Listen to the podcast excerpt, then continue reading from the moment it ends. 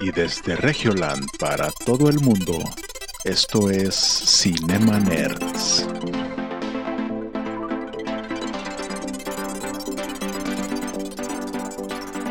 Bienvenidos a Cinema Nerds, el podcast en donde hablamos de películas, series y videojuegos.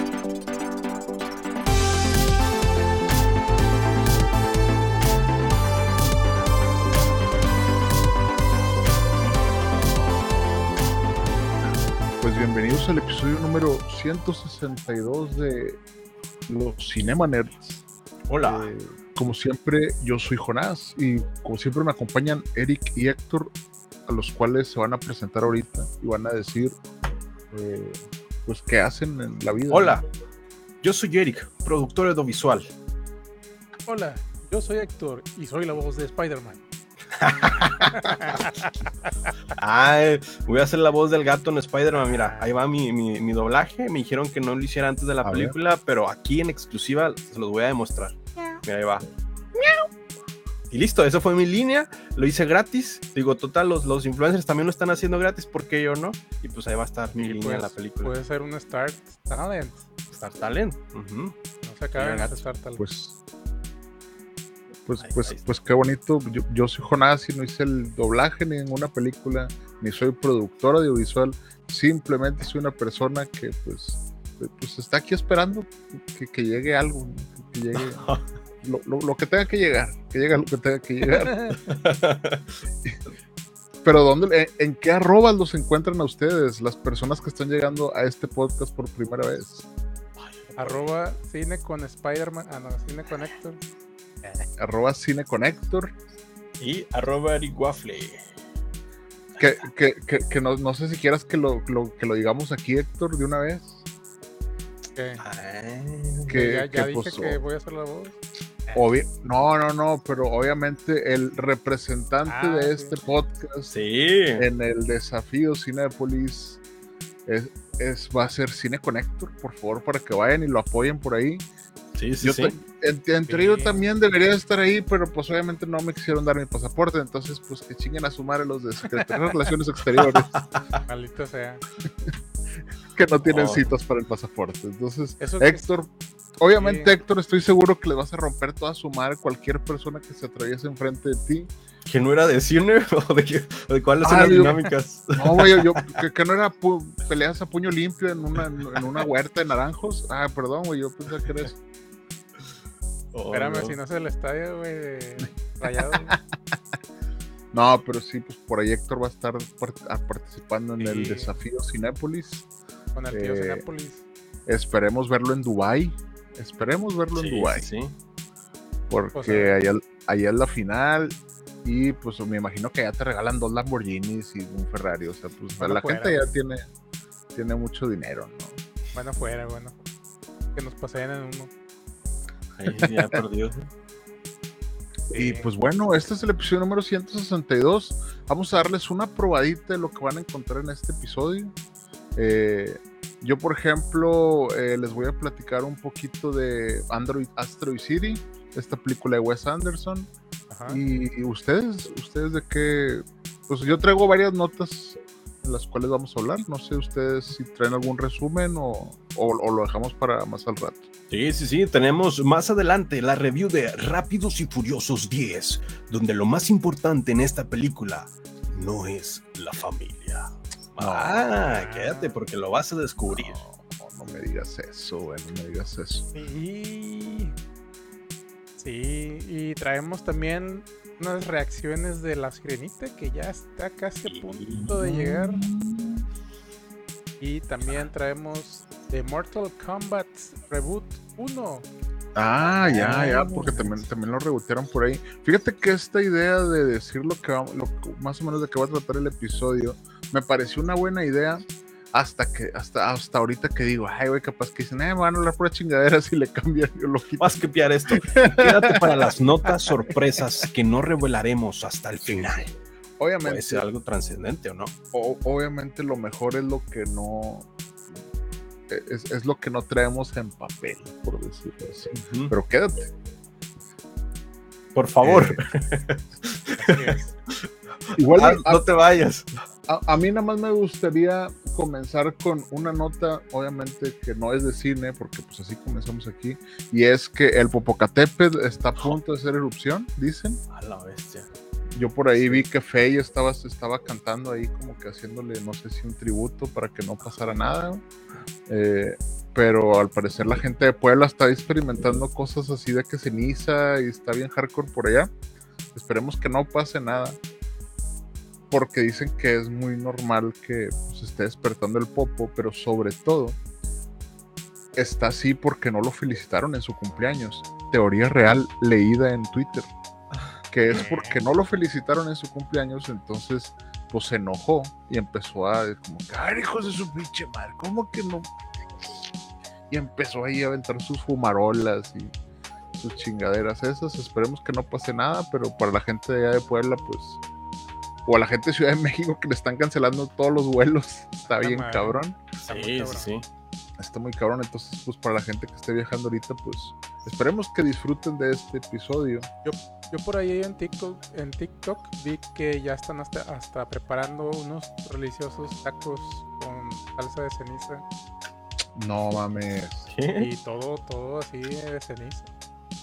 Güey, eh, o sea, ¿cómo somos los mexas, güey? O sea, nosotros hacemos comida de cualquier cosa. O sea, yo creo que eso viene desde, desde, desde aquel pozole que hacíamos con carne humana, güey, y con dientes, porque realmente eso era el pozole, güey. Se perdieron los valores, las tradiciones se están perdiendo. Entonces ahorita, ay, le, pues, le ponen maicito ahí, de que, ¿cuál maicito? Póngale dientes humanos, así.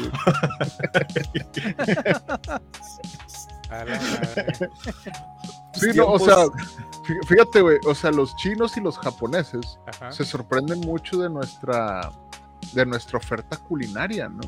Y vaya que ya se comen pangolines y crean pandemias, o sea, está cabrón.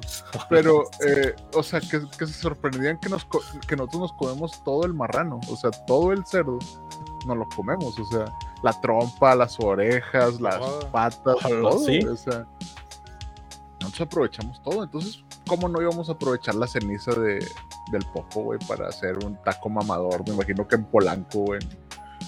O en la Roma, güey. pues sí. Lo único impresionante es, es la vista, ¿no? Me imagino. Ver al el Popo. Ha de estar este, cabrón. O sea, yo sí me acuerdo de, de, alguna vez ir volando y identificarlo y decías, ay, güey, está como que una fumarola casi siempre. Pero ahora sí, sí se encabronó. Digo, pues, güey, pues ¿Cuántas veces no te encabronas tú porque no te felicitan? Tu te, te encabronas, güey. A lo mejor hasta ahí, este, hasta vomitas del coraje. Eso pues, sí. Yo, yo sí vi un meme que tenía unos ojitos kawaii el popo y abajo decía gomité. Porque, ama, ama, ama, gomité, ama. Pero bueno, esa era la única noticia que yo les traía fuera del cine. Mejor hablemos de cine. Hablemos de cine. ¿Qué está pasando en el mundo del cine ahorita? Yo traigo una, una nota muy buena, pero primero ustedes. Uy, ¿qué no está pasando en el mundo del cine? ¿Qué no fue recientemente lo del Festival de Cannes? Sí, el Festival de Cannes está actualmente ahorita ya. Está actualmente, sí. Están, bueno, qué, bueno que lo mencionas porque yo traigo algo de información de ahí. Ah, a ver, a ver. Que pues ya se presentó, por ejemplo, Killers of the Flower Moon. Sí. Esta película de Martin Scorsese. Sí, sí, sí que todos están diciendo, te mamaste, Marty, es cine. Pues sí, pues obviamente. Que la gente lo, lo ovacionó a escorzarse, ¿no? Eh, sí, güey, se hace tradición, va, de que ahí presentan algo y luego vamos a ver cuántos minutos de aplausos le dan a esta película, ¿no? Había pasado también con Johnny Depp, que no necesariamente el tiempo de aplausos de ovación significa que haya sido bueno, a lo mejor es como algo de respeto, pero a que esté buena la película, pues ya lo decidiremos nosotros. O sea, ahí, ahí vimos en Cannes cómo le, aplaudieron a Aronofsky y a, Brendan Fraser el año pasado cuando presentaron The Whale. Entonces ahora estamos viendo pues ovaciones ahí para Killers of the Flower Moon, Asteroid City. Eh, pero hubo una polémica en, en este festival, ya que Sam Levinston presentó los primeros dos capítulos de su serie que se va a presentar en HBO Max, que se llama The Idol. no sé si han ah, escuchado de esta serie. Pero Sam Levinson es el encargado de hacer que en Euforia se vean pitos y se vea todo este pinche Sí. sexo explícito, güey, en, en la serie de. Euforia, ¿no? O sea, él, él le gusta filmar esta crudeza del ser humano, ¿no? Entonces, pues todos están es- a la expectativa de The Idol, porque The Idol trata como de un gurú ahí como que medio de autoayuda Una secta, se- ¿no? y, y que está haciendo una secta que el personaje, el, el- el protagonista es The Weeknd, que es este güey que ya, ya no se llama The Weeknd, se llama Abel Falla, no sé qué chingados. Si hubiera dejado The Weeknd, güey, no sé, o si hubiera Yo puesto que se Gaspar en güey. Capulina. Sí, como que dijo, eh, güey, ¿por qué, por, por qué chingados me dicen, dígame por mi nombre? Y lo, eh, güey, tú eres The Weeknd, cállate. Así Pues es Y su mamá, te weekend vas a quedar a cenar, de que, oh, ma. Me imagino, me imagino que, que el vato anda jugando en el parque, güey, y luego sale su jefa, The Weeknd. Y la ya, ya, ya, no corriendo. güey, aquí- Como- aquí en me imagino que le tiraba el carro a sus amigos, güey. en español sería. La semana. Finde, Fin de- Finde, ven para acá, Finde. Oye, Finde, ¿me, me puedes ir allá con doña, con doña Locha? Me traes, me traes dos huevos y, y tres zanahorias. Dile que, dile que, te lo apunte, dile que te lo apunte. Ya, Yo sigo a la expectativa de algún día tener una hija y ponerle Lucía Fernanda y de llamarle Lucifer. Lucy, Lucifer, ven. Por favor, te, te pido de favor, eh, Carla, que no lo dejes hacer eso. Sí, por no, favor, por favor. por favor. Tampoco me dejó ponerle Zelda. No me dejó ponerle Zelda ni Lucifer. Sí, güey, bueno, o sea, Gente en la calle, Zelda. Todo, todo el mundo se para, güey, la verga. sí, güey. Ah, pues está con ganas el nombre, ¿por qué no les gusta? Y pues bueno, eh, pues, estábamos con Sam Levinston y, y que presentó estos dos primeros episodios. Y obviamente sale la hija de Johnny Depp. Que, que- que es esta idol, la cual este gurú se enamora de ella. Y pues como que tienen ahí como que veres. El detalle es que obviamente el, un periodista del New York Times dijo que era una oda a Pornhub. Ala. O sea, que está, que está ¿Qué hardcore. es, qué es eso, perdón? ¿Qué es Pornhub? Ah, no, es que tú eres de los, tú, tú eres tipo ex videos, me imagino, pero bueno, es lo mismo, es lo mismo que eso, pero en otra plataforma. Está bien, no por. ¿Es cine de autor? Es que nada más conozco, es como se llama, Filmín Latino y... Nomás y- conozco movie, nomás conozco movie. Nomás conozco Golden. Y, y- y mu- y muy apenas, muy, muy apenas VIX. Así que. Y sí, pues ahí por, hay, hay mucho, hay mucho sexo explícito al parecer. Está desatando mucha polémica.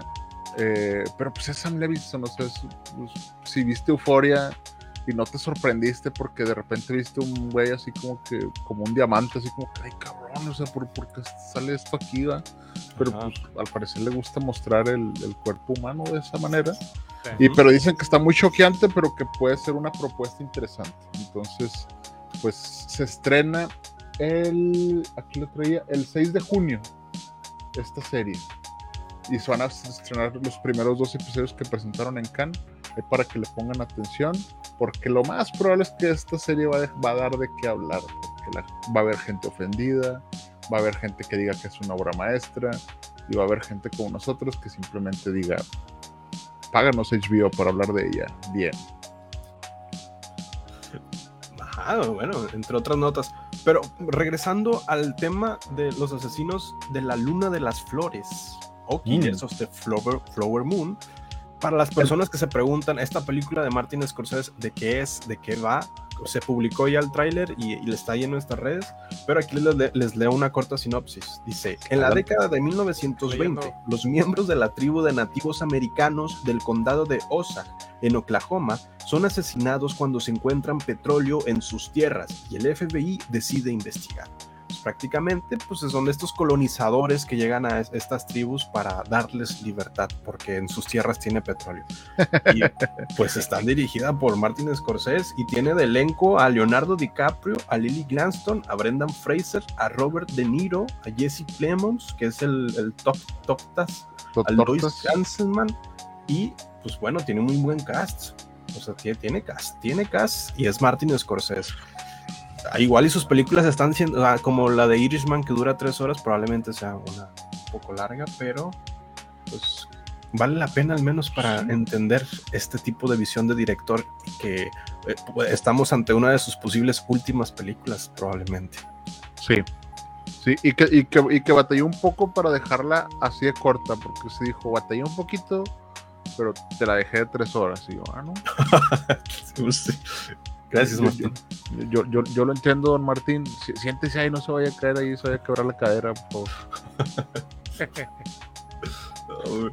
Pero sí, están, están echándole muchas flores. ¿eh? También en, en Metacritic y en Rotten Tomatoes empezó por ahí como el 93% porque ya hay buenas críticas. Ahorita tiene 44 reviews y tiene 95% de aceptación por parte de la crítica. Entonces, pues está despegando muy bien.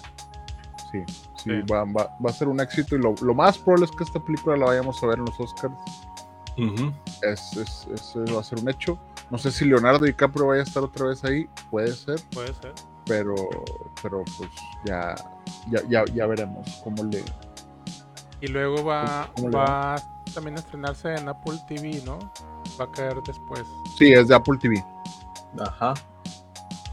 Después de que se, de que se ponga en el cine, ¿no? Sí. Sí, sí, sí. También estuvo por ahí presentando Wes Anderson Asteroid City, que también tiene un cast así que dices, güey, ¿cómo juntó a tantas personas en una película? Porque está Brian Cranston, está. O sea, es- eh, Eric lo está buscando lo más Sí, probable. está Tom Hanks, Maya Hawke, Sophia Lillis, Margot Robbie, Scarlett Johansson, Jason Schwartzman, Tony Revolori y pues mucho cast. Está, es, ah, está el- ah, dije, es el pelón de Braces, pero no, no, es, es- está Edward Norton, Adri Brody, Brian Cranston también. Sí, güey, o sea, está Karel. Asteroid City. Y dicen que ya la, o sea, hay unas primeras críticas porque ya también la presentaron allá. Y ya está teniendo muy buena crítica y dice que es el mejor trabajo hasta la fecha de Wes Anderson. Entonces, Uf. también la vamos a ver en los Oscars el próximo año. Sí, y con lo que le caracteriza, caracteriza a, a Wes Anderson, que es el, ex- ese toque que tiene de la simetría y la colorometría. Casi siempre todos sus, sus trabajos son cromáticos, es de un color, distintos tonos del mismo color. Sí. Es- Color pasteles. Ujú. En esta casa amamos a Wes Anderson. En, esta, en este podcast amamos a Wes Anderson. Y su simetría arrogante. Ay, sí, no, no, no, es- no es tan arrogante, pero sí, En sí me desespera. Sí desespera a veces de que. Eh, dale calmado, des- desencuádrate tantito, carnal. O sea, digo que, que hay un Sí, error, está no tan, no está muy perfecto. perfecto. Sí, No exacto. perfecto. De hecho, no sé si hace poquito vieron, pero se hizo un trend en TikTok de, de Wes Anderson. Y, Uy, y la- sí. y, la, y la gente lo estaba haciendo. Y Lo los que quiero se subieron con madre al, al, al- al tren fueron los de Juguetes Mi Alegría, güey. Ajá. Y ellos hicieron el tren y les quedó así, porque ya ves que también los, las cajas de Juguetes Mi Alegría, pues se ven como que retro, güey. Sí. Entonces Ajá. le quedó así perfecto al vato de marketing. Un aplauso a ese güey. Lo pueden ver en el de TikTok, ya tiene casi 2 millones de, de plays. Pero de que, de que uno no esperaría que una marca de juguetes le quedaría también Wes Anderson y, y es juguetes mi alegría. Entonces le- les quedó chido. Pero también Ok. mucha gente ahí hizo el, hizo el tren y les quedaban chidos. Los de Kiko Donas no, eso, o no sé qué pinche donería era que ese no les quedó chido. ¿Qué cosas que? No, creo que no era Kiko Donas. Kiko Donas nomás existe aquí en Monterrey. ¿Eh? No ¿Por qué lo sé. Es que, güey, Fermi, honestamente- ¿existe un Kiko Donas por allá? O- o- honestamente, güey, yo nunca veo que gente compre en Kiko Donas, güey, pero siempre hay donas. Sí. Y no, y yo no veo ningún horno ahí ni nada, o sea, es como un Llegan de misterio, repente, ¿no? güey.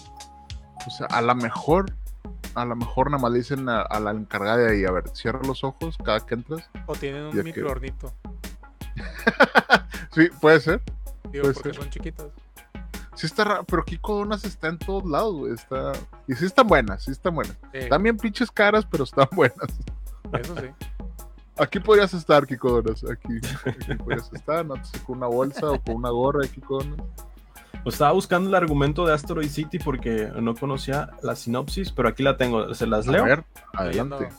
La sinopsis dice, en 1955 colegiales y padres de todo el país se reúnen para un concurso escolar, un campamento de verano dedicado a la observación de fenómenos astronómicos, que se lleva a cabo en una ciudad ficticia del desierto estadounidense llamada Asteroid City. Pues bueno, pues va por el tema, ¿qué será? ¿Cómo se llama? De la astronomía. Pues sí, o sea, a, lo- mejor, a lo mejor hasta un, un evento ahí de. Pues es que está raro, güey. sí, está raro. A mí me sorprende mucho la- el diseño de producción de Wes Anderson, güey, porque es demasiada chamba, güey. Demasiada Sí. chamba generar esos escenarios y se ven hechos así de que. Perfecto. O sea, yo siento, güey, que así es Guillermo el Toro en sus películas, güey. Así de cuidadoso en detalles, güey. Sí. Pero obviamente Guillermo del Toro hace películas de monstruos, entonces pues no se ve tanto ese, ese detalle, pero ¿qué tal en los Oscars? Se ven los Oscars. Claro. Sí. O sea, está recreado, estoy viendo el tráiler y está recreado todos los escenarios. Es como estas Sí, sí, sí. películas de- del viejo este, donde recreaban literalmente eh, eh, la colonia, recreaban el, el este- ¿cómo se llama? La ciudad. Sí, son sets enormes, güey. Pues, Está Ajá. bien, está, está, está interesante la, la propuesta que Sí. tengo con Asteroid Sí, City. sí. Ya la vamos a ver también bien pronto, porque ya se estrenó. Y yo creo que ya fue todo el Festival de Cannes, ¿no? Sí. Yo aquí traía traía una nota rápida que dice Elon Musk pone su pa- dice que para los suscriptores que tienen palomita azul pueden subir videos de más de dos horas. Entonces Ajá. lo que hizo la gente fue su- subir Shrek 3, güey. O sea. Sí. Entonces ahorita puedes ver Shrek 3 en Twitter tú gratis. Qué raza, güey. Sí, güey, sí. Y ya lo que dijo Elon Musk dijo, bueno, güey, pues, pues es legal, pues te estoy dejando subir un video. Entonces, ahorita pues, me imagino que hay un chingo de series y películas estándose subiéndose en Twitter, güey. Pues sí, se, va- se van, a, van a subir todo ahí, güey. Sí, ya lo quitaron, lo estaba buscando. Ya, ya la Ah, quitaron. Sí, sí. está Fíjate, yo- reportado por, por copyright, dice. Yo por en, la, yo en mañana logré ver Shrek 2 en español latino, güey. O sea, no, obviamente no vi toda la película, me puse a trabajar, pero si alguien del trabajo está viendo este podcast, yo estaba trabajando, o sea, no quiere decir que vi la película, Ah. simplemente que vi el tweet que contenía esta película. Vaya, vaya. Sí, los están bajando. A ver, pero si nos vamos en recientes. Porque se, se tardan en identificarlo. Sí, claro. Pues sí, Digo, claro. no. ¿No? No me ha salido otra película, pero imagino que los recientes sí lo pueden sacar. Va a estar también ahí la de, pues, la de Super Mario Bros. también, Sí. Estaba en TikTok, no toda que estaba también. en TikTok y está en todos lados. Pues bueno, actualmente no está, imagino que ya banearon el contenido, pero yo creo que si publicas la película, sí sale por al menos unos minutos. A lo mejor le tienes que cambiar el nombre a Ruek o algo así, güey. A Twerk o... Ándale. No, pues tiene algoritmo, debe identificar escenas de Shrek. O pero- sea, yo me acuerdo mucho, güey, bueno, es que a lo mejor ustedes todavía eran un poco jóvenes, pero en- de las primeras veces que podías descargar música en Napster, Sí. eh, decían, haz de cuenta que el contenido que era piratería te lo quitaban. Entonces, por ejemplo, si tú escribías Metallica no encontrabas nada, pero si lo escribías al revés, sí lo Ah, encontrabas. O sea, lo que la gente empezó a hacer es escribir o, o- o anagramas de la, de, las, de la música y todo para poder piratearla, güey. Nosotros siempre vamos un paso adelante, güey. O sea, Hasta las cuando tú, películas, yo ya sí. fui y vine, mi coparelón. Ay, sí. Vamos a buscar Shrek al revés. Sí, a ver. ¿qué tal? La vieja usanza. No, es que yo, yo siento que pues nada más con que le pongan un parche de algoritmo de video como el que le ponen en Facebook, güey, para detectar así. Sí. Y con lo- 10, 8 segundos que tengas, es como que no, güey, ya tiene copyright, güey. Sí. Exacto. Sí, no salió. No ¿Verdad? salió. ¿Salió? Ker HS. Ker HS. Kers, no, no salió. No, no están tan vivos. Esas generaciones de hoy en día no le meten tanto coco como antes. Pero bueno, ese, ese era mi, mi apunte nada más aquí porque si quieres ver Shrek, puedes ver Shrek actualmente en, gratis en Twitter o puedes subirla. Si tú, tú, tú, tú pagas tu suscripción a Twitter, Eric, ¿a te la Sí. dieron? No, no, no. eh, La verifiqué, pero pues estoy pagando suscripción. Ándale. Me dieron un descuento, eso sí. Porque tú ya estabas verificado, ¿no? Sí, o sea, ya la había verificado hace tiempo, pero no me dieron la insignia. O creo que sí me la Ah, dieron y luego me la quitaron, pero al volverla a reactivar me dieron un descuento. Muy bien. Muy bien. Bueno, ¿traemos alguna otra nota? O nos vamos al review. Sí. O... Nada más para terminar con el Festival de Cannes, es que estaba viendo, todavía está el Festival de Cannes del 16 de mayo al 27 de mayo. Entonces ahí para que las notas van a seguir, yo creo que tenemos material para la siguiente semana de qué pasó al final en el Festival de Cannes. Entonces ahí estaremos al pendiente. Sí, se acaba el 27, ¿no? Sí. Ok. Sí. Ya, ver, ya veremos. A ver, porque hay, hay más, hay, hay más cosas. Por ejemplo, eh, se presentó el corto de Almodóvar, que era el que ya platicamos, el de Ethan Hawke con Pedro Pascal, Ajá. que son dos, dos rancheros ahí que se quieren mucho y que también levantó ahí muchos siete minutos de aplausos. Entonces, eh, pues ya, vamos- a ver, vamos a ver cómo les va. ¿Tú traes alguna otra nota, Héctor? Sí, The Flash. Primeras reacciones de Flash. a huevo, güey, a huevo.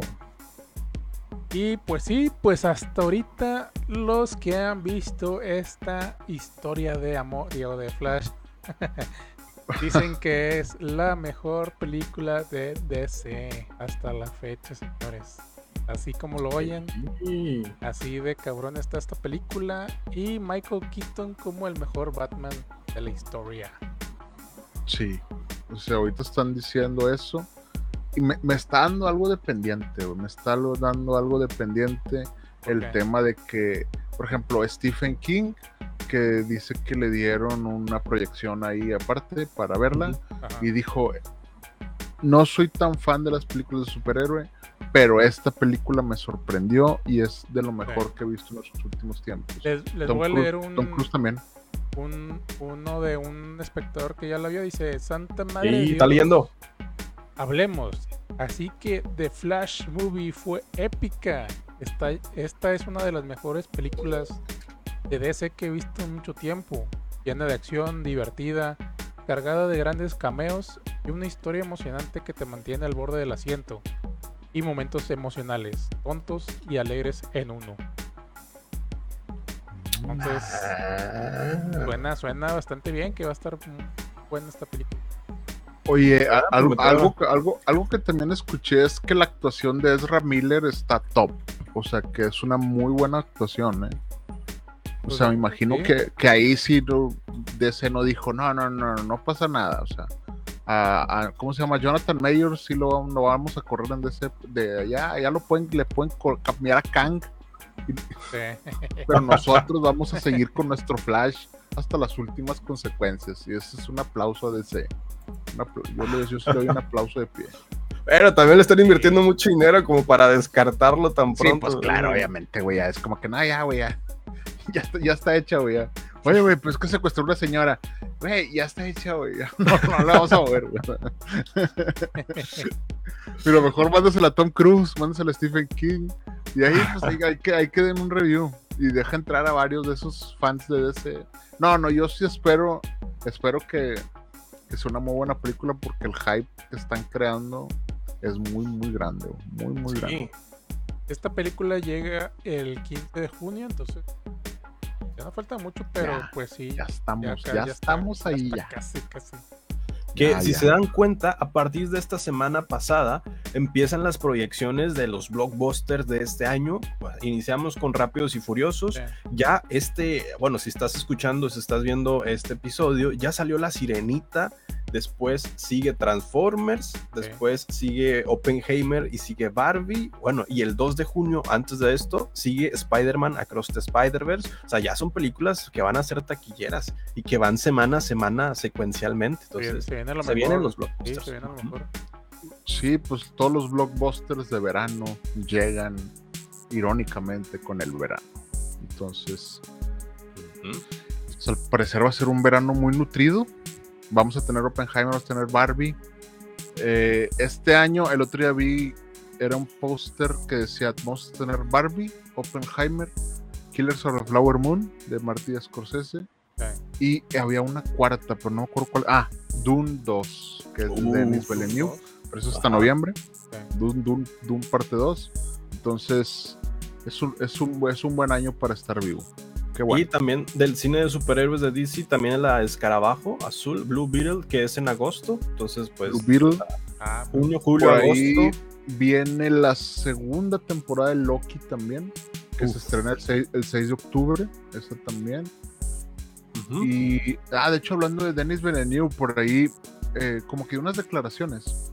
Y dijo que, por ejemplo, que Florence Pugh, la Zendaya, Ah, sí. Timothy Chalamet y el Austin Butler es esta nueva generación de.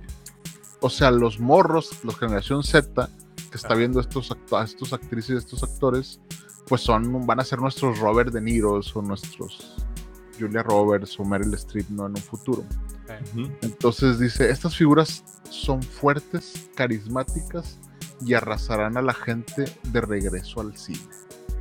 Entonces, pues, as- as- pues sí hemos visto, las hemos visto en muchas películas, ¿no? la verdad. A Timothy Ujú. Chalamet ya lo ves es hasta en la sopa, a Austin Butler pues, lo vimos en Elvis, Florence Pugh la vimos en, ¿dónde la vimos? ¿Besitos? Mujercitas y la de Black Widow. Ah, güey. La de Black Widow, pero también en esta la de Don't Worry Darling, ¿no? Es, es Ah. Florence Pugh, ¿sí? Sí, sí. sí, sí. No te preocupes, cariño, sí. Y Zendaya, Zendaya, pues obviamente la vimos, ya la, ya la vemos muchas. Entonces, pues sí, yo creo que es esta nueva generación de actrices y actores que le van a dar nueva vida al cine. No sé, no, no, no sé cuántos directores podemos contar, pero creo que hay, hay algunos buenos todavía. ¿Traen alguna otra nota? Sí, Mortal Kombat 1, señores, eh, que se lanza el 19 de Ah, septiembre en esta sí. nueva, Sí. este nuevo videojuego que va a llegar a las consolas de Xbox y PlayStation.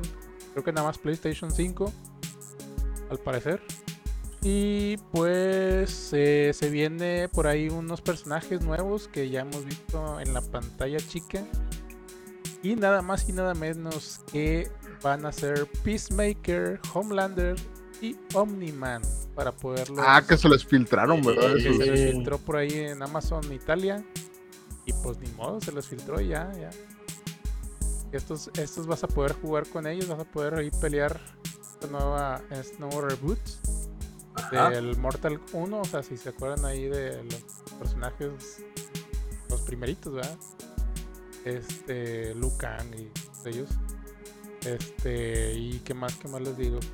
Ah, Pues, va a salir de- el 19 de septiembre. Estoy viendo la. Ay, perdón. No, no, no, ¿qué ibas a decir el 19 de septiembre? Sí, el 19 de septiembre sale la preventa. No, el- se, se va a lanzar el 19 de septiembre y pues obviamente antes, antes la preventa. Que yo estoy viendo acá en la nota que pesa el juego más de 100 gigas. O sea, Sí. creo que ni Call of Duty ha llegado a pesar eso hasta el momento. Ha llegado a pesar 60, 80, Y pero. eso que siempre tengo que pinches instalarlo para instalar cualquier pinche juego, otro. Sí, una, una memoria externa. Y, y Sí, güey, recordamos pinche Warzone, güey. que en los, o sea, la calidad de gráficos igual y no es que mejore mucho, pero los requisitos para jugar esos juegos sí lo está haciendo. Había sacado un, comunica- un comunicado especial Epic que los 8 GB de VRAM están quedando obsoletos y ahora el, el estándar van a ser 12. Y dices, wow, pues dos, ¿por qué están ocupando tanto? Aparte que acaba de salir una nueva tarjeta gráfica, la RTX 4070, que estaban que en 6 mil pesitos mexicanos. Y pues digo, ya Pero está- ahora... Ajá. Pero está la otra, ¿no? La, la, la, la esta tarjetota, es que no me acuerdo qué modelo es, güey. Pero es esta tarjeta que cuesta como 40 mil pesos, no me acuerdo cómo, qué modelo es. ¿Es la 4090? La Creo que sí. Ajá. No, no, es, es- creo que sí es la 4090, pero que la gente, la, que mucha gente la andaba quemando, güey, porque ah, pues obviamente no tenían la fuente adecuada y pues le conectaban ahí mal el, el conector. Y había Sí. mucha gente que la estoy conectando así desde que haciendo el pinche live y de que ¡Hala! no mames. Que bueno, quiero hacer un paréntesis de que por fin ya tenemos la PC Master Gamer. Ah, y la estamos estrenando con una RTX 3060, gracias a nuestros amigos de Cinemaners, quien me ayudaron a escogerla, me, re- me recomendaron los dispositivos. Aquí Porque les- dinero no me dieron los hijos de su madre. Ah, pero las utilidades, ¿qué tal? No, a ver, No, tampoco me Ah, mal. El, o- el otro- el otro día vi, vi un video en TikTok, güey, que es una, un güey está grabando como que un cajero y están dos personas afuera y abajo decía, cuando me den las utilidades no le voy a decir a nadie, pero habrá señales, ¿no? Y entonces se ve donde sale un güey sombrerudo del cajero y los dos vatos van atrás de él así caminando de que son guarros, güey. Pero No, no, no, pues ya, el equipo, Eric, el equipo. Estamos mejorando el equipo y dentro de ese comentario iba que antes el procesador al hacer este tipo de stream de, de programa ocupaba más del 90% de la Mac con el chip M1, lo cual pues es muy resistente, pero es un aparato portátil pequeño que pues satura el procesador de todas estas funciones. Y ahora actualmente está utilizando el 3% del CPU total. O sea, 3% de 100%, dices, wow, pues o sea, hay espacio para correr más programas de segundo plano. Andas como O sea, yo. O sea, lo que me estás diciendo, Eric, es que con una computadora que cuesta la mitad que una Mac, trabajas mucho mejor. Una PC. Duele ¿Es lo que estás admitirlo, pero la PC hasta este momento tiene mayor integración con mayores recursos con los mismos programas como OBS. Por ejemplo, hay características en PC, en Windows, que no tiene el Mac con OBS. Entonces, pues hay integración más con Windows que con Mac. Y a la mitad del precio, al parecer. Duele, pero sí. El- lo bueno de Mac es- el ecosistema. O sea, todo esto se conecta. Mira, yo llego y esto ya lo detecta como cámara, de que quieres conectar tu celular como cámara web y dices, no, ok, pero pues ya está todo integrado en el sistema, ecosistema de Apple. Pero Windows es un poquito más complicado y complejo, pero pues si le sabes, te ahorras una lana. Y Si eres aconsejado por los Cinemaners, también. Porque este equipo, yo creo que en total estaban unos 24, pero lo agarramos en rebaja, en descuentos, con cupones y pues, se logró comprar Con calzones. y con calzones. Sí. Y la, de, y la de calzones sin agujeros no la tienes. Y mira, pues No ahora uso un cinto, o sea, uso una agujeta de cinto, pero limité mis comidas a dos, dos veces al día. O sea, uno creería que necesitamos comer tres veces, pero no, les digo que con dos sí es, se bueno, puede. es bueno ayudar, güey. es Sa- bueno ¿Y sabes cómo lo logras, Eric? Te, te duermes temprano. O sea, tú tienes hambre, te duermes y ya. No cenas. De que no, güey, es que estoy haciendo esta dieta de que no, güey, es puro pedo. No tengo que cenar, güey. Pero bueno, se logró. Está Pero sí, está bien. diría, di- ya me acuerdo que decía mi mamá, pues dale una pinche mordida a la compu. Pues. Pero no, no, pues así de poquito en poquito, de poquito en poquito se va haciendo el setup, se va produciendo mejor. Y qué bueno, qué bueno, ya. A mí sí me gustan un chingo los productos Apple, totalmente Tim Cook. Si me quieres patrocinar un iPad, una pinche compu, lo que quieran darme Apple, yo, yo, yo digo que es mejor que PC, yo digo. Y... Nah, no. Ah, O sea, es que honestamente, ya cuando tú ves cómo puedes armar una PC con, con- con los componentes y todo, y, y- y le vas ahorrando, le vas ahorrando, le vas ahorrando, y al final sí te ahorras unos 10, 15 mil pesos. O sea, fácil le puedes bajar 15 mil pesos a, a- a un equipo y te va a un buen rendimiento. pues, Digo, la versatilidad, la ventaja es que, mira, pues son aparatitos muy livianos, muy pequeños, muy potentes, pero pues tienen su costo. Sí. Y ya Sí, este o tipo... Y Es esa es la idea, güey. Esa es la idea. La idea es que tú tengas un equipo robusto que esté en tu casa y también que tengas un equipo robusto que puedas moverte y que puedas hacer todo lo demás. Eh, entonces, pues ese es el sueño, Don Pool. Qué bueno que lo, lo estás viviendo, Eric. lo está viviendo. Muchas, sí, gracias. Ahí le, le ahorramos eh, poquillo a poquillo. Pero algo que no vas a poder ahorrar, Eric. Te tengo una mala noticia. Ay, no. Netflix. mi, mi pensión. Ah. Netflix, Netflix te va a Y- cobrar si compartes tu salimos mal. contraseña. Y justo eso, sí, justo eso estaba compartiendo, sí. Pero por Efectivamente. 99 pesos, eh. O sea, 99 pesos mensuales para ti. Y si quieres una persona extra que no es de tu hogar, va a cobrar 69 pesos por un usuario extra en tu suscripción estándar, este, este familiar o premium. Es como vamos, 69 pesos por persona extra que no esté ubicada en tu red local, que es tu casa. ¿Qué Eh, piensan? Ya no, voy a- ya no voy a poder ver Netflix en el trabajo. Esa es, cierto, mi es pregunta cierto. también. No es que yo utilice Netflix en el trabajo, ni mucho menos. Pero a veces tenemos dos horas de comida. Entonces, pues, ¿por qué no voy a ver un, un episodio de Berserk? O sea, ¿por qué no? Porque Mira. Netflix no me lo permite. Aquí está el comunicado oficial de Netflix. Dice, miembros extra. Cada, cada cuenta de Netflix está pensada para compartirse entre personas que viven juntas en el mismo hogar. Las personas que no forman parte de tu hogar deberán usar su propia cuenta para ver Netflix.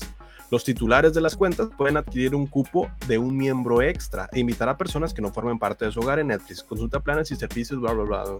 Come frutas y verduras.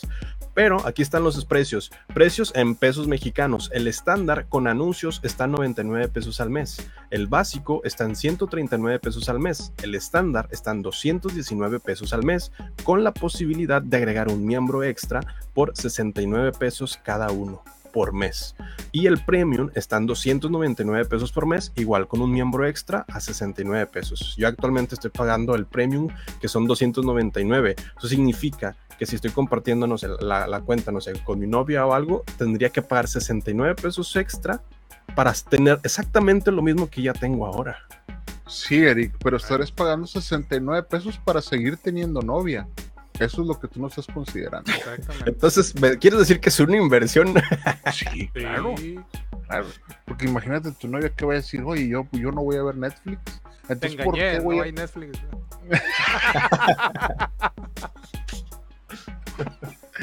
Te engañé, ya la cancelé porque Netflix me quería cobrar más. Para que la apliques. y- Ah, es. Oye, no, pero. Ah, No, no, no, no, no, no, tranquilo, no, calmado.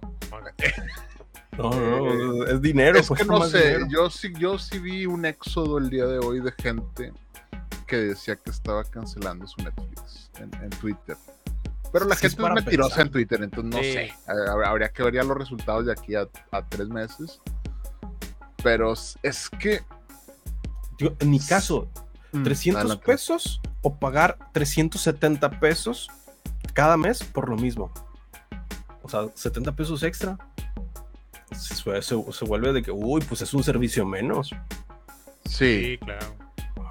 Pero es que yo, honestamente, no es que yo me venda, pero yo siento que Netflix en lo que batalla es en comunicarlo y que no se sienta como que te está atacando como usuario. Entonces yo siento que necesito una mejor campaña de comunicación, un mejor marketing, algo que te diga, ya tienes, ya compartes tú esta, nada más te vamos a cobrar 70 pesos. Por No te lo mismo vayas. que tenías antes. Sí, o sea, es como que legalízate o eh, ya sabemos que compartes tu contraseña, o sea, algo que sea más amigable, no un pinche mail que diga, te vamos a cobrar más, perro, porque estás compartiendo tu contraseña o si no te vamos a bloquear. Y es como que, a ver, pues, pues bloqueame si quieres, güey, o sea, si, si, si tú te pones con el usuario de decir, te voy a bloquear si no pagas, no es que esté haciendo yo algo ilegal, Ajá. es algo que tú me permitías hacer y que por eso me gustabas como empresa. Entonces ya cuando tú lo ves desde esa manera, pues difícilmente vas a decir, ah, qué bueno que Netflix no me está cobrando tanto. Como, tú, lo, como lo ves tú, Eric, dices, voy a pagar más por un mismo servicio. Pues sí, o sea, ¿por qué? Porque la comunicación no es la correcta. Ted Sarandos. Yo te De nada, Netflix, de nada. Cambiamos la campaña de marketing y hacerla sonar como esa publicidad de la radio de, de las drogas. Si eres usuario Sí. y estás usando la contraseña de Netflix y no es tu cuenta, eres un ciberdelincuente. Los ciberdelincuentes terminan en la cárcel. y lo que salga una niña, el- papi, papi, eres un ciberdelincuente. Y lo, perdón, mija. No, perdón". hija, no es lo que piensas. Los ciberdelincuentes están ahí afuera en internet. Contratas Netflix Premium por, 13 por 70 pesos más y recibirás el perdón de tu familia.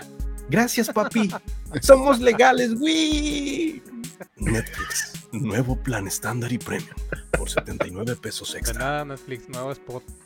Na- Nada más para que vea la calidad de cosas que podemos hacer por usted, señor dueño de cualquier marca. Podemos hacer maravillas en este podcast. Pero sí, yo sí creo que es mal PR, güey. O sea, honestamente es, es un PR muy, muy deleznable. O, o sea, muy. uh, me- algo mediocre, la verdad. Ajá. Pero. Porque la verdad, si tú ves ahorita la campaña de Netflix que tienen redes sociales, está bien chido, güey. Dice, por solo 99 pesos al mes y te muestra Stranger Things y te muestra a esta, ¿cómo se llama? Merlina y te muestra... Y, y están chidos los ads, güey. O sea, dices, ah, mira, pues qué bueno que ya le cambiaron al otro de que eran unas palomitas que estaban ahí. de- Pero ya con esto sí la veo difícil. Salvo que lo rescaten con una campaña que vaya acompañada. Como los Cinemaners. Oigan chicos, ¿saben que ahora con el plan de 69 pesos por usuario extra podemos ver lo que veíamos antes, pero ahora con la tranquilidad de que estamos seguros? Netflix nos hace sentir seguros. No Contraten puede el plan ser. por Solo 69 pesos. 69, Eric. No puede ser. Aquí tengo, aquí tengo mi tarjeta. Déjame se las paso por el frente. y por Así atrás. es. Recuerda Ay, que puedes, puedes comprar este producto y disfrutar de todos los servicios que Netflix ofrece para ti. Netflix se está renovando y tú también deberías hacerlo. Come frutas y verduras. no, el per- per- permiso Segov 3 es un. Porque siempre acaba con un 99, güey. Sí. Sí, ¿Quién sabe? Pues quiero un 99. ¿Quién sabe? Vota por Claudio Sheinbaum. Así como que ya, yo, yo pinche, ya, ya es subliminal y la Ah, chingada. ahora es Claudia, ahora es Claudia. A ver si el INE no nos baja este podcast. Ah, no. Sí. O sea, me gustaría. ¿Sabes qué es lo más triste de esto, güey?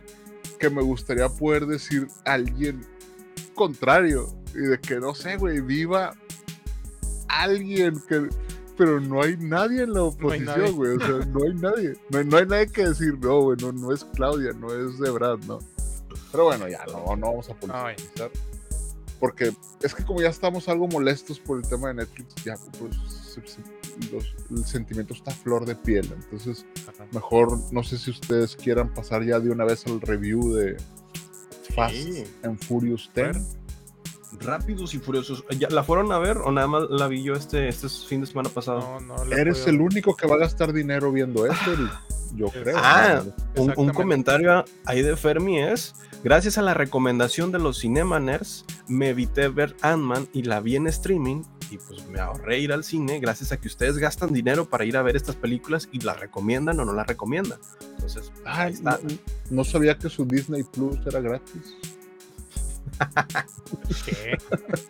Touché, touché. Así se no, me ahorré ir al cine de que no te ahorraste, lo estás pagando mensualmente, no te Estás pero- pagando tu boleto, bien. pero en cine, ¿sí? Sí. Pero muchas más, otras cosas más, que sí es lo, es lo interesante, ¿no? El amplio catálogo de, net, de Disney Plus. Yo voy a ver esta semana Ant-Man Quantumania porque ahora sí ya está en, en streaming. Así Eh, es. Pero mucha gente, vi que mucha gente la está viendo nuevamente o que la está viendo por primera vez porque no fue a verla al cine. Y todos dicen que sí se les hizo una buena película, güey. eh, ¿Rápidos no y Furiosos entienden. 10? No, no, no, Ant-Man. Ant-Man, Ant-Man. Ant-Man. ¿Ant-Man? Sí. O sea, yo, yo vi algunas críticas de que es que como que las, las- la trataron un poco mal o cosas de estas. Pues ¿cuál Ant-Man vieron? sí, Pues, pues, pues yo creo que la 1, güey. La, la vieron- 1 la Sí, uno sí, la es buena, la 1 es muy buena. Ant-Man, Quantum Mania. Eh, es una película de Star Wars mal hecha. Ah, bueno, no, no, podría. no, no, no, no, no, no, mejor danos tu review de Rápido y Furioso 10. Rápido y Furioso review de Rápido y Furioso ahora que está en cines, ¿deberías ir al cine a ver esta película o no? Quédate porque a continuación te lo diremos. Si te gusta, el, ahora sí podemos decir que el género porque ya es un género de Rápidos y Furiosos, adelante. Creo que es una de las mejores películas de estas 10 películas de Rápidos y Furiosos que ha habido. Así. ¿Qué? pero teniendo en cuenta que está en su género de Rápidos y Furiosos, lo que significa que es absurdo, no tiene sentido y es simplemente una esencia visual de cine. O sea, si te gustan las películas absurdas, Es una película de David ¿Qué? Lynch. Es una película de David Lynch. Rápido, o sea, terminamos en eso. Rápido y Furioso 10 es una película que hubiera hecho David Lynch. Al- aquí en mi review dice, es la mejor película de Rápidos y Furiosos. Entre paréntesis, ¿eso es bueno? como cine, no. Como, comunidad, Como ¿Qué? sociedad, el Como sociedad. un comentario social. como sociedad, no deberíamos estar avergonzados por el cine que permitimos que. que- que- que- Pero. Resulta, de que no, no, deberíamos estar avergonzados por permitir que se esté realizando esto. Pero si dices, bueno, pues ya está en cartelera, valdrá la pena, me entretendrá o no, pues la respuesta es sí, es una película entretenida, no por el guion, el guion es pésimo, o sea, los, personajes son pésimos, excepto Jason Momoa, el villano, Jason Momoa, sostiene la película, es un tipo Joker del Caballero de la Noche, pero un poco más cara, cara- ca- cara- caricaturizado, cara, cara- caricaturi- Caricaturizado. caricaturizado. Es un poco más caricaturizado que este personaje del Joker, pero pues sus motivaciones no tiene, o sea, más que ver el mundo arder. Este pasado tiene, pero le es incongruente. Él actúa por impulso, pero sigue siendo un genio. Entonces, en su actuar, Este es el punto positivo del personaje que es el villano de Jason Momoa. Es un personaje que no lo detiene nada, que es imparable y que tiene un plan maestro detrás del plan maestro y sus motivaciones no son trilladas, simplemente es un personaje nihilista que no le importa nada más que cometer su objetivo, que es hacerle la vida imposible a Dom Toretto. Y fuera de ahí, no podría aplaudir mucho más que las escenas de acción. Las escenas de acción visualmente, los carros que están saltando en el aire y que chocan, un carro que choca los dos helicópteros y se enciende todo y que explotan los trailers y el fuego y están en picada y todo se está derrumbando y dices, wow, qué absurdo, qué, qué, qué tonto es, es todo esto, pero me estoy entreteniendo. O sea, los diálogos de Dominic Toretto, cada vez que habla Toretto, es un diálogo muy trillado, muy, muy de película de Hollywood. El vato diciendo, soy Groot. Es, es que literalmente conté las veces que habló y, y nunca dio una opinión eh, humana. Siempre fue ese guion con esa frase épica que diría Dominic Toretto. ¿Por qué no lo solucionamos corriendo? Es como, ok, ¿por qué no lo Todos solucionamos somos corriendo? familia. Sí. Lo importante es la familia. Y ya son todas sus líneas y dices, ok, eh, es gran sabiduría en un- una frase muy corta. Y una vez que entiendes esta película dices, claro, no tiene por qué tener sentido. El, el terror, el peligro inminente dentro de la película existe, pero pareciera que afuera como espectador dices, pues le puede pasar algo o no le puede pasar nada e igual, o sea, no se siente el peligro real dentro de la película. Es entretenida visualmente, pero trajeron a personajes muertos y los revivieron para esta franquicia porque Rápidos y Furiosos 10 es una recapitulación de estas 10 eh, películas, algún tipo de homenaje para recordar de qué trataba Rápidos y Furiosos, que son carreras callejeras, pero pues están recapitulando y trayendo a cast de películas pasadas, tomando como base la película Rápidos y Furiosos 5 sin control.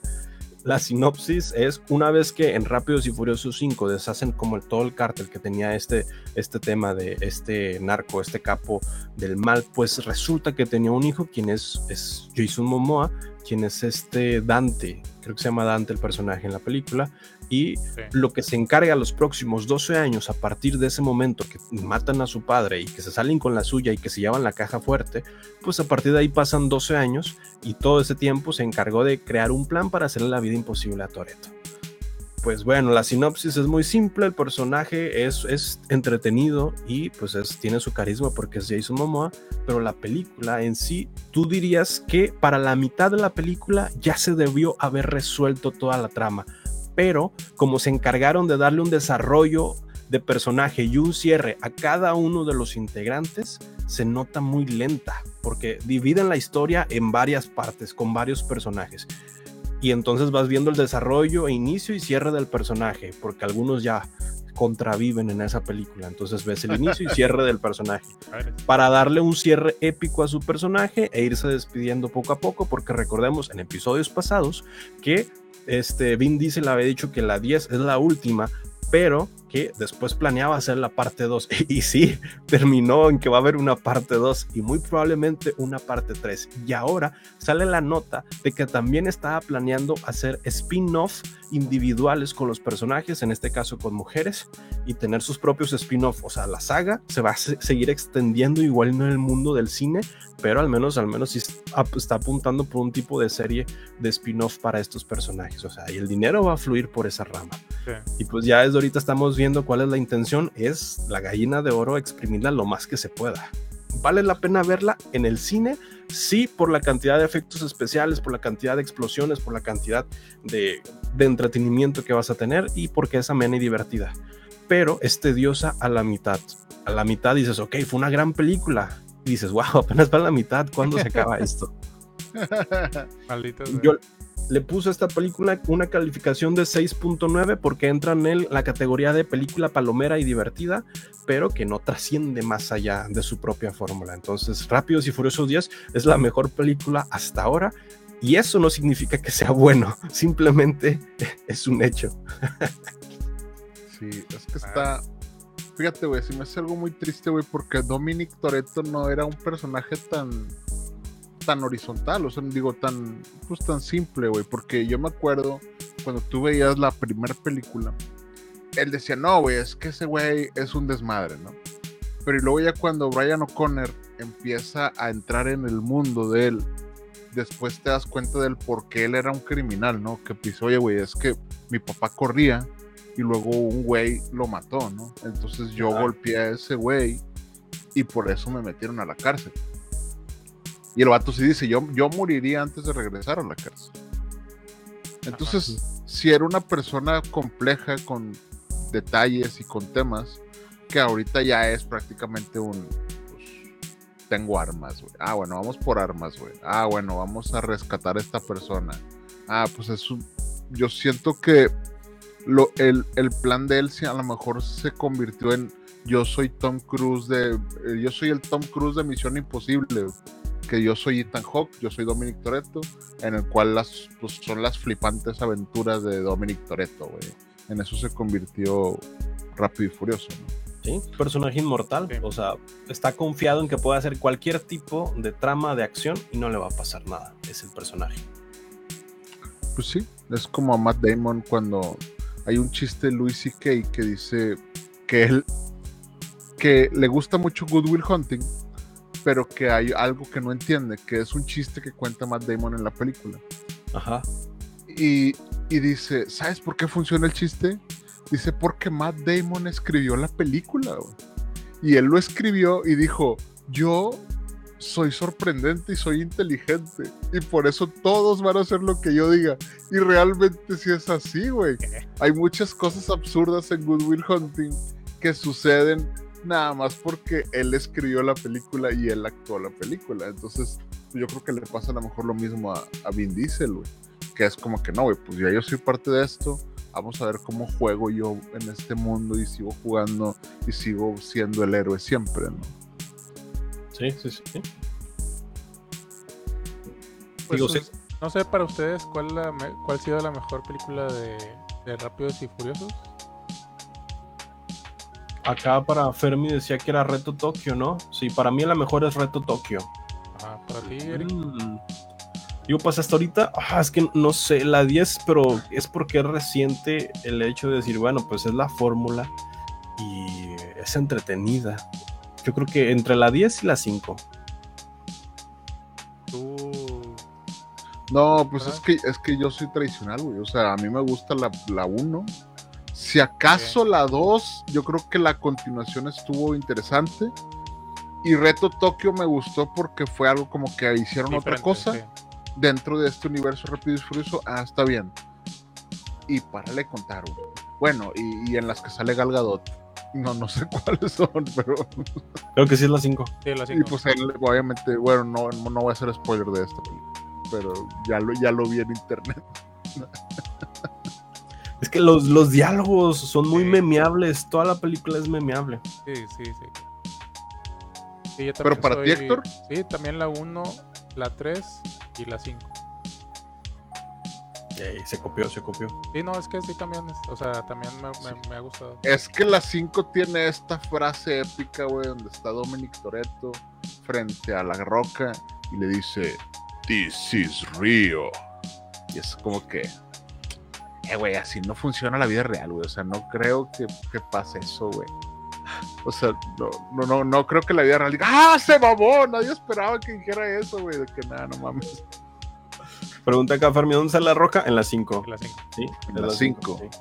Ah, que Sí. por cierto, si ven eh, Rápidos y Furiosos 10, quédense hasta el final porque hay una escena post créditos. Sí, tiene una escena post Así es, ya llegamos a esa fórmula. Vaya, vaya. Tiene una escena post créditos que yo creo que es lo que más me va a gustar de esta película cuando la vea ya en una plataforma. No, no en el cine. Ay, como, que, como que me dio ganas de ver otra vez la primerita. Sí, la que, primera es, buena. es que la 1, güey, tiene. Tiene el, po- también tiene el poder del guion, eso sí. Sí, ¿Por qué? Porque hace que tú estés del lado del villano. claro. Pero te lleva tanto a estar del lado del villano que el héroe está del lado del villano. Porque sabe que el villano realmente no es un villano. Y yo creo que esto es lo que se han explotado en toda la franquicia Rápido y Furioso. Que es, hay villanos, pero ellos por lo regular se, se hacen amigos. Entonces, eh, ese es el que ese yo creo que es el común que han seguido. Pero lo han explotado de una manera a lo mejor medio. Pues el, el enemigo de mi amigo es, mi- es mi enemigo, ¿cómo era? Sí, tam- también esa primicia la tienen en la 10 y dicen esa frase, exactamente. Claro, Sí. Sí, como te digo, a lo mejor sí tienen un common ground todas. Pero en la 1 está perceptible este, este de que cuando el güey le da las llaves, o sea, tú, tú quieres al final que le dé las llaves y que este güey se vaya, ¿no? Y ya cuando al final sale en su Chevel y que está en México y que está con esta morra, y el vato te cuenta de que, pues, por estos 400 metros soy libre, es como que, ah, mira, güey, tiene un buen final. Obviamente tú sabes que ya le llevó la chingada a Brian O'Connor en la policía porque, pues, dejó ir a un fugitivo, ¿no? Sí. Pero tú qué, tú quieres al final que el malo gane, güey. Porque, pues, no, no es tan malo. Aparte del soundtrack de esa, de esa época, que en la 10 sale la de Súmale mamo para que mi gata prenda los motores, que se prepare, que eh, duro. También la de Dale más gasolina, a ella le encanta la gas. Es la misma, es la misma canción. Es la misma, Ah. güey. Pues, pues, Ah. es la misma canción que la gasolina. Ah, bueno, pues sale, sale esa película y dices, wow, me recordó aquella época, en efecto. Es cine, es cine del antes, el ahora, pero es demasiado cine. Dices, Sí, güey. Esto es demasiado. Es, co- Sí. es como aquella canción de Tokyo Drift, güey. Que a huevo se te quedó de que cuando pasan la escena donde están mostrando todos los carros, cuando llegan y que el vato está conociendo y de que. Y, la, y es la canción de Tokyo Drift. Es de a huevo que. Yo es- vi el otro día vi un video, güey, donde un vato la pone en su carro y va con un compa. Y el vato quiere driftear y termina chocando, güey. Pero pone esa canción, güey. Güey. Sí, Y el otro güey le dice, Te dije, pendejo, te dije donde choca, güey. Está bien pegajosa esa canción también. Sí. Sí, a hue- a huevo que le quieres acelerar, aunque traigas una Cabriolet 72, o sea, a huevo. Sí, sí. Sí. Pero bueno, pues yo creo que pues a lo mejor ahorita es buen tiempo para ir a ver Rápidos y Furiosos porque no hay otra competencia, güey. No hay algo que le compita. Sí, no hay nada. Y porque a partir de esta semana, este fin de semana, empieza la competencia fuerte con Spider-Man Across the Spider-Verse, que sale el 2 de junio. Una vez que salga esa película, adiós a las ventas taquilleras. Pero también viene la, la, sirenita, güey. La sirenita, La se, Sirenita, estrena, sí. se, se estrena pasado mañana. Entonces, Sí, eh, yo creo que también las salas van a estar llenas de, de gente que quiera ver la sirenita. Por la polémica o porque Sí. tiene niños o por lo que sea, güey. Eh, Digo, pinta que le va a ir mejor a la Sirenita y a Spider-Man que a Rápidos y Furiosos. Que si no fue el auge en estos días, ya no va a ser.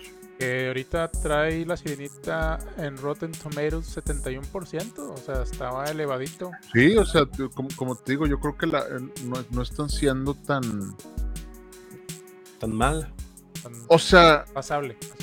sí siento, güey, que los críticos se están deteniendo un poco también por el tema del racismo. Sí. O sea, no puede ser tan. No puede ser tan pinche con esta película porque si tú eres pinche se, se va a sentir que eres racista, güey. Sí. Eh, y por ahí dicen que el guion no es muy bueno. El guion no es muy bueno, pero pues es finalmente un remake. Esa película ya la vimos.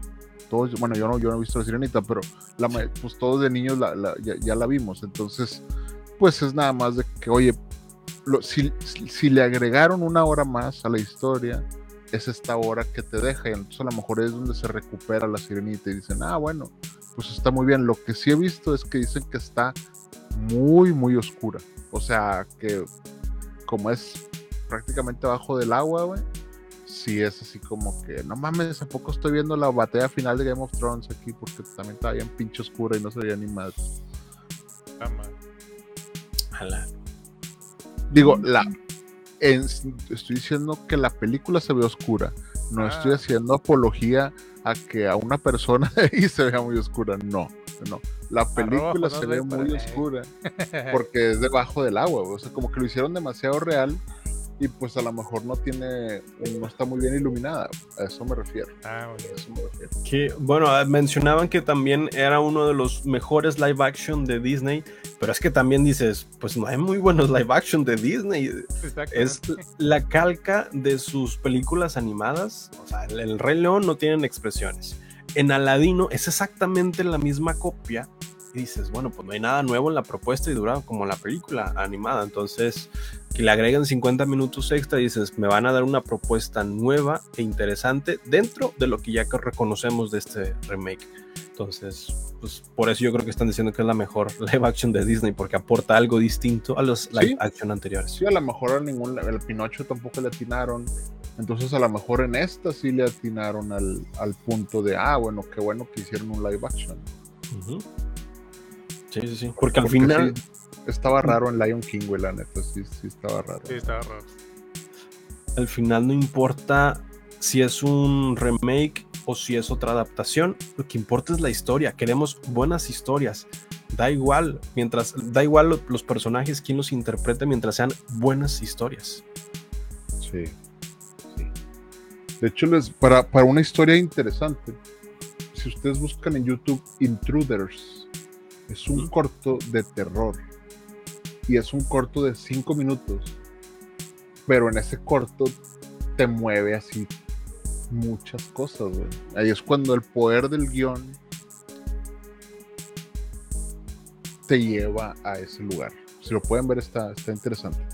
Y nada más por último, recomendarles la serie que está en HBO actualmente que se llama Love and Death. Ya había hablado de esta serie cuando se estrenó. Ahorita va en el sexto capítulo. La actuación de Elizabeth Olsen se está pasando de lanza. Le quieres creer que ella no mató a la otra persona y ese tipo de cosas. Pero está, está muy bien actuada. El guion está muy chido. Y te deja mucho el tema de ya quiero ver el siguiente episodio.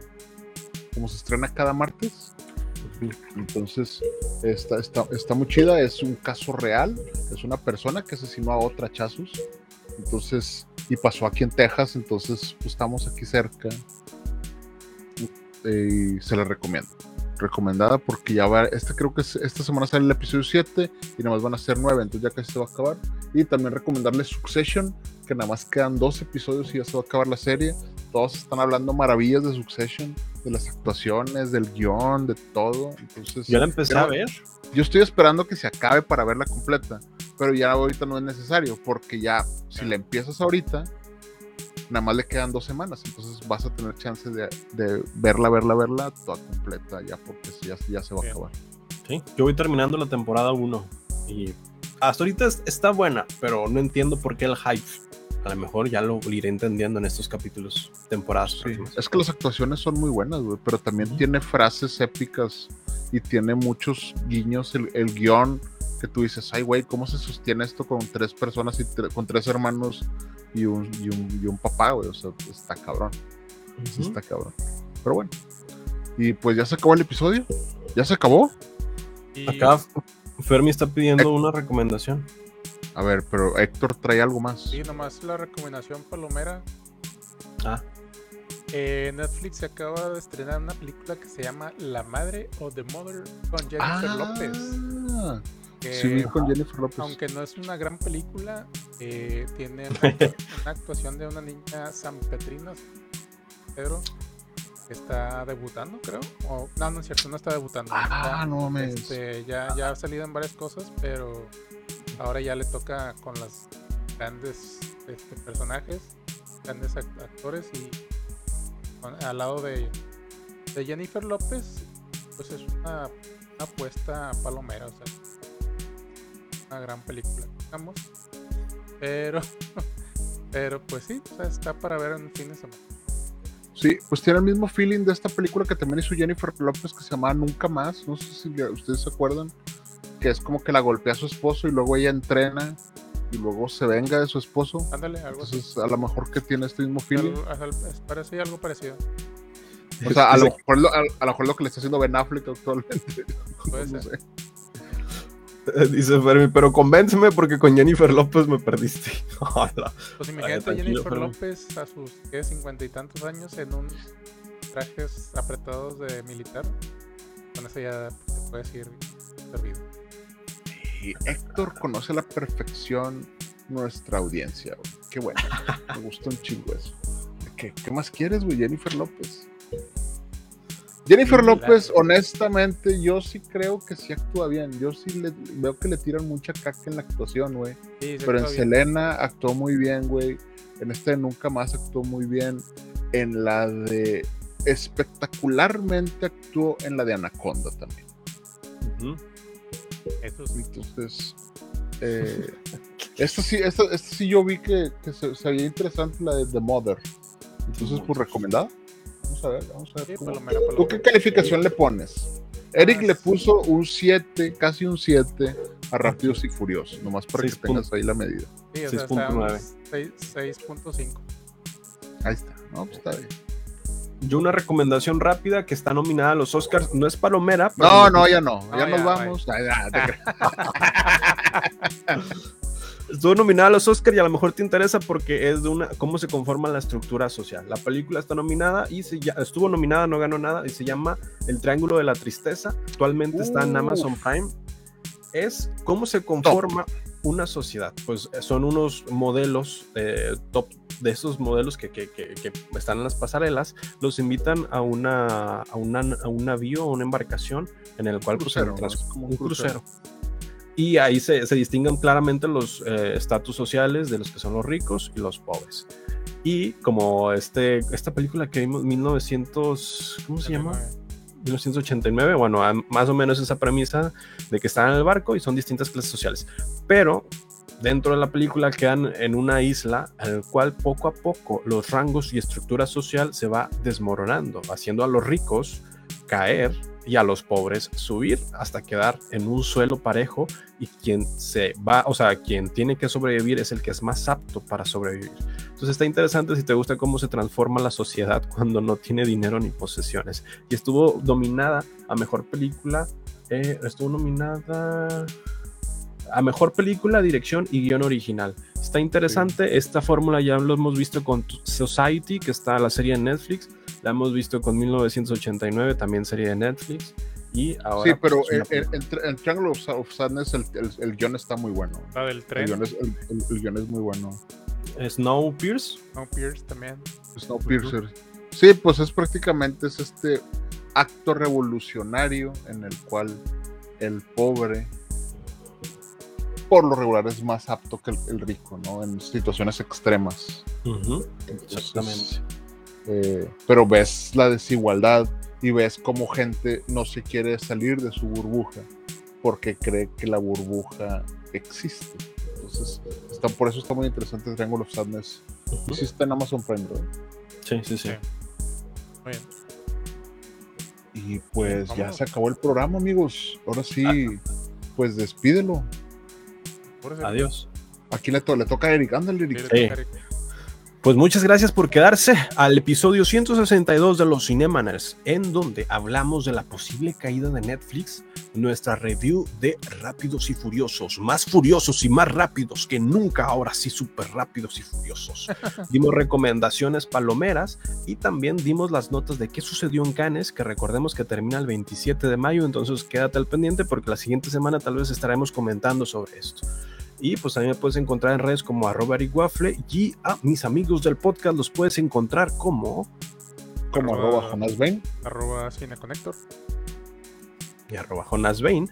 Y sobre todo puedes encontrarnos en arroba CinemanersMX en todas las plataformas habidas y por haber Spotify, Amazon, eh, Amazon Music, no, Spotify, Apple Podcast eh, y en las redes sociales, Twitter, Facebook, Instagram, e incluso Patreon, Grinder ya de una vez porque no hay que probar suerte. TikTok. sí, estamos en OnlyFans también. Obviamente no subimos solo videos de pies de Eric, pero ahí está. Y pues bueno, nos vemos hasta el siguiente martes a las 9 pm con el episodio 163 de los Cinemanas. Nos vemos. Nos vemos. Adiós. Bye. Eh, porque tengo rojo aquí.